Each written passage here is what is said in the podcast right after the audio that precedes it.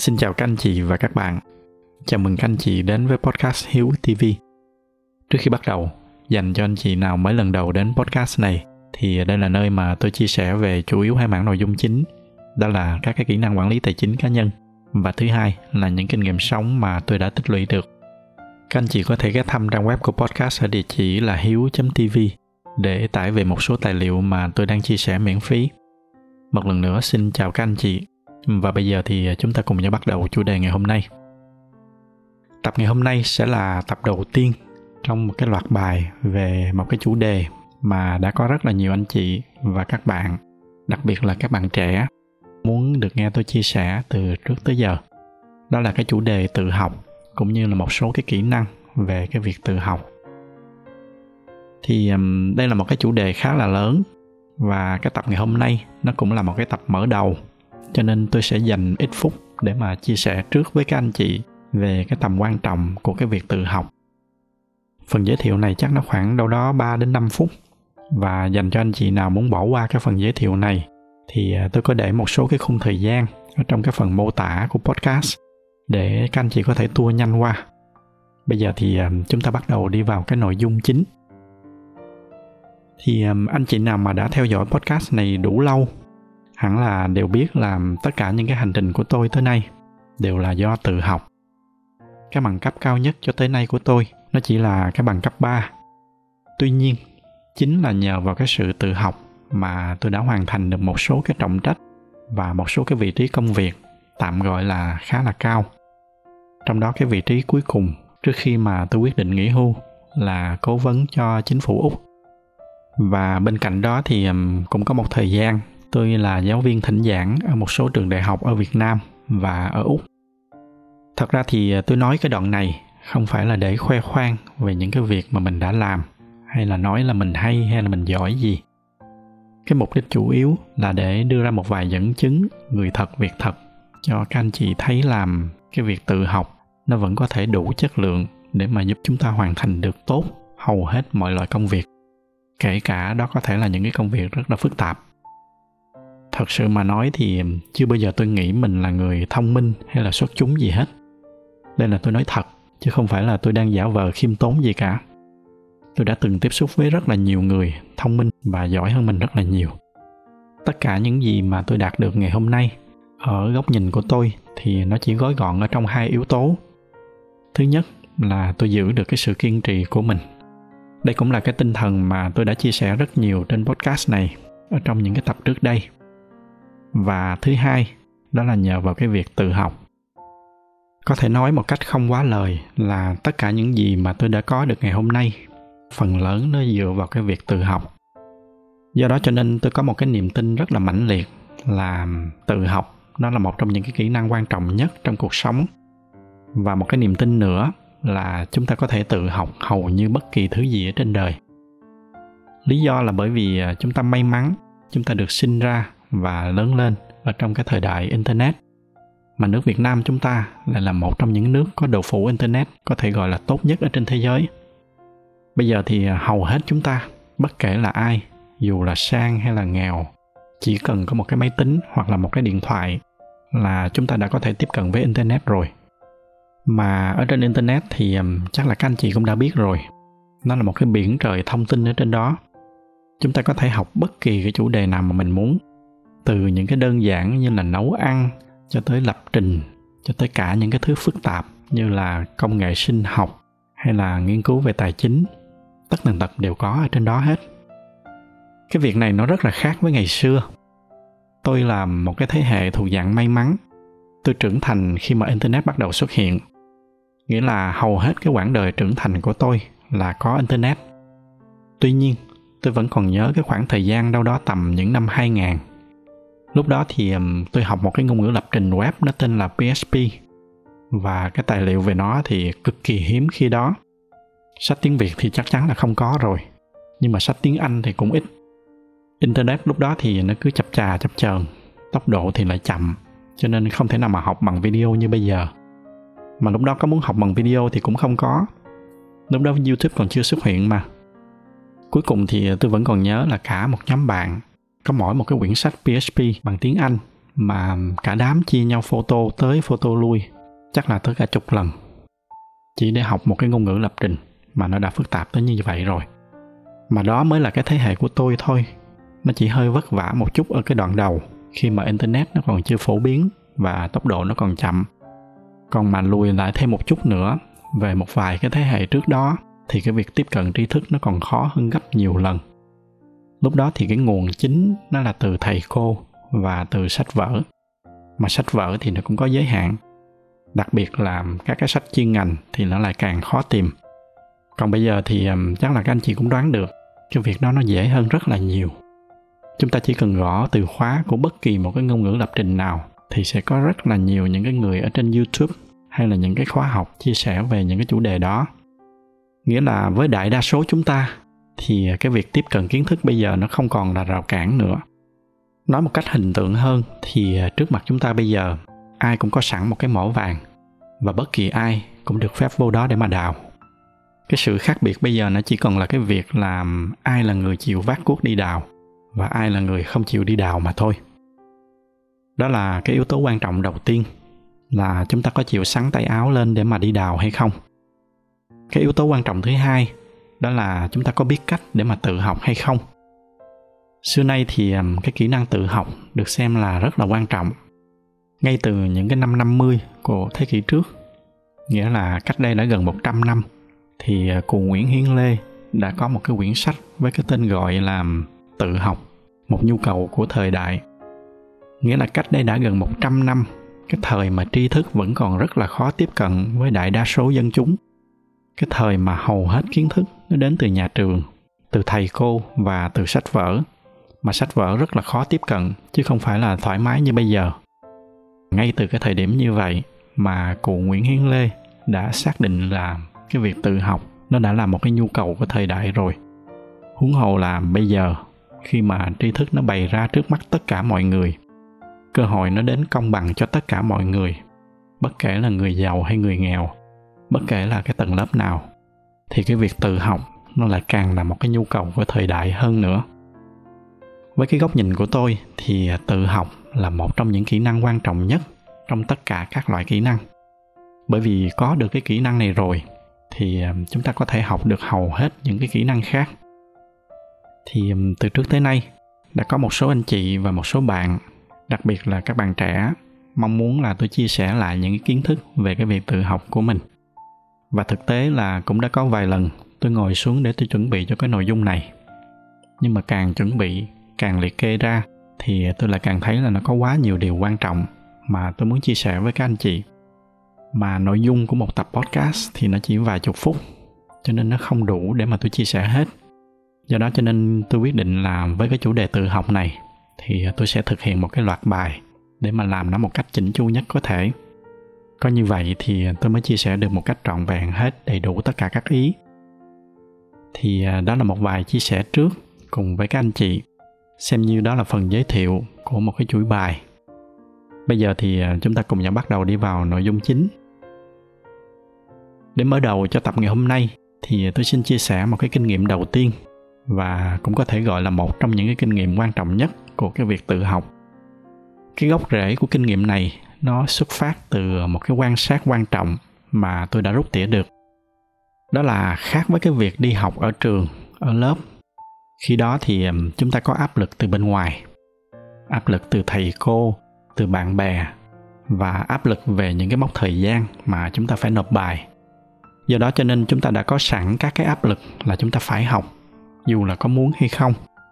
Còn khi mà tự học thì à, chúng ta gần như là chúng ta không có áp lực gì hết lúc này là chúng ta buộc phải dựa vào một cái lực khác, đó là động lực.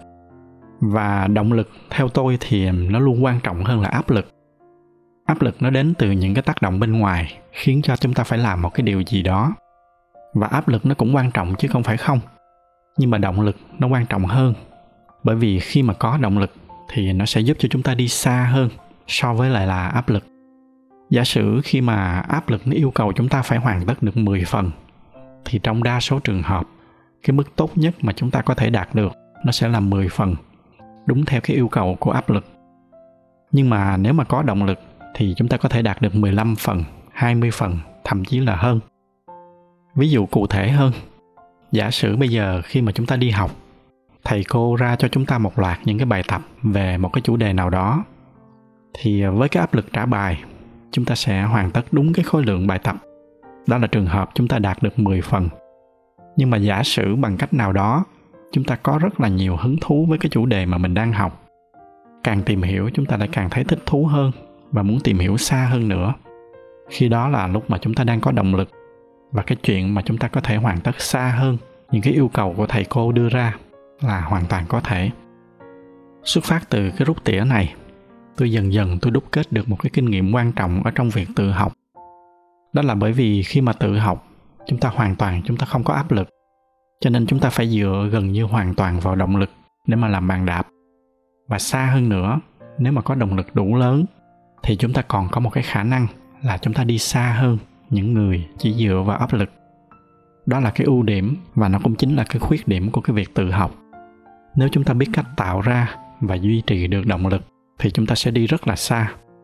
Ngược lại, bởi vì tự học nó không có áp lực cho nên nếu mà cũng không có động lực, thì chúng ta sẽ không còn cái lực nào khác để mà đẩy chúng ta đi.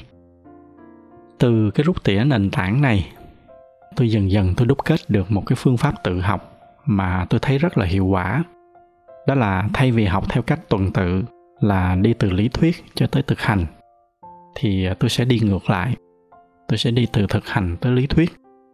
Và tôi tạm đặt tên cho cái phương pháp này là học theo dự án tiếng anh tôi thường gọi nó là project based learning. Bây giờ thì à, để giải thích cho cái phương pháp này, tôi sẽ lấy một cái ví dụ ở trong cái lĩnh vực công nghệ. Ví dụ bây giờ tôi cần học một cái ngôn ngữ lập trình nào đó, thì thay vì là ngồi học một loạt những cái định nghĩa và những cái ví dụ rất là khô khan về những cái thuật toán, rồi giải thuật là gì, có những cái loại giải thuật nào, cái cách để mà vẽ những cái biểu đồ giải thuật ra sao sau đó thì phải học tiếp những cái lý thuyết về cơ sở dữ liệu. Cái cách quản lý cơ sở dữ liệu ra sao? Thì toàn bộ những cái quá trình học về các cái định nghĩa, tuy là nó có ví dụ, nhưng mà tôi gần như là tôi không biết là nó để làm cái gì. Và chính vì vậy cho nên cái phần động lực nó gần như là không có.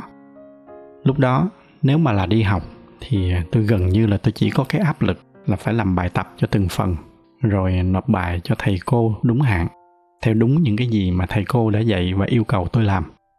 Còn học nó để làm cái gì? Tính ứng dụng của nó ra sao thì tôi lại không biết.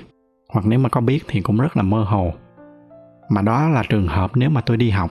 Còn nếu mà tự học không có một cái áp lực từ thầy cô thì chắc là tới 90% là tôi sẽ bỏ cuộc. Tôi sẽ dẹp nó qua một bên rồi tôi đi chọn học cái khác. Rồi khi mà học cái khác thì tôi lại gặp cái trường hợp tương tự, tôi lại bỏ và cứ như vậy, cái kết quả là tôi sẽ không có đi tới đâu cả. Bây giờ thay vì như vậy, thì tôi sẽ đặt ra một cái dự án là làm một cái ứng dụng nào đó chẳng hạn. Tôi giải quyết một cái vấn đề nào đó. Lấy ví dụ cụ thể là tôi sẽ làm một cái ứng dụng quản lý thời gian biểu hay gì đó chẳng hạn thì đầu tiên, tôi phải tìm cách để mà làm sao có chỗ để mà nhập dữ liệu vô rồi tôi sẽ mày mò để mà xem cái cách thiết kế giao diện sao rồi cái cách để mà khai báo các cái form các cái bảng biểu như thế nào. Rồi sau đó nhập dữ liệu vô rồi, thì cái câu hỏi tiếp theo sẽ là lưu nó vô đâu. Lúc đó thì tôi lại tìm hiểu tiếp về cơ sở dữ liệu. Rồi từ đó thì tôi sẽ mày mò để mà tìm hiểu về cái cách tạo cơ sở dữ liệu, rồi khai báo và quản lý nó như thế nào. Sau đó thì tới cái phần tính toán. Lúc đó thì tôi mới tìm hiểu xem cái cách khai báo biến ra sao. Rồi mới tới những cái vòng lặp, if else for why gì đó cứ như vậy, tôi đi từ cái nhu cầu của mình. Tùy theo cái yêu cầu của ứng dụng. Yêu cầu tới đâu thì tôi lại mày mò tôi tìm hiểu tới đó. Với cái cách này thì cơ bản là tôi đã chia nhỏ một cái bài toán lớn ra thành nhiều cái bài toán nhỏ khác nhau. Mỗi cái bài toán nhỏ, nó sẽ cần một cái lượng kiến thức mới. Và từ đó tôi đi tìm hiểu. Và mỗi lần áp dụng được cái lượng kiến thức đó vào đúng cách, giải quyết được cái vấn đề thì tôi lại được thưởng bởi một cái cảm giác thành công, cái cảm giác là mình đạt được một cái gì đó. Anh chị nào mà có tìm hiểu sâu hơn một chút về cơ thể chúng ta thì à, các anh chị sẽ biết là cái cảm giác mà hoàn thành được một cái gì đó như vậy là lúc đó cơ thể của chúng ta nó sẽ tiết ra một cái loại hóc môn nó làm cho chúng ta thêm hưng phấn. Nó như là một cái phần thưởng nhỏ cho mỗi cái chặng đường tự học của chúng ta.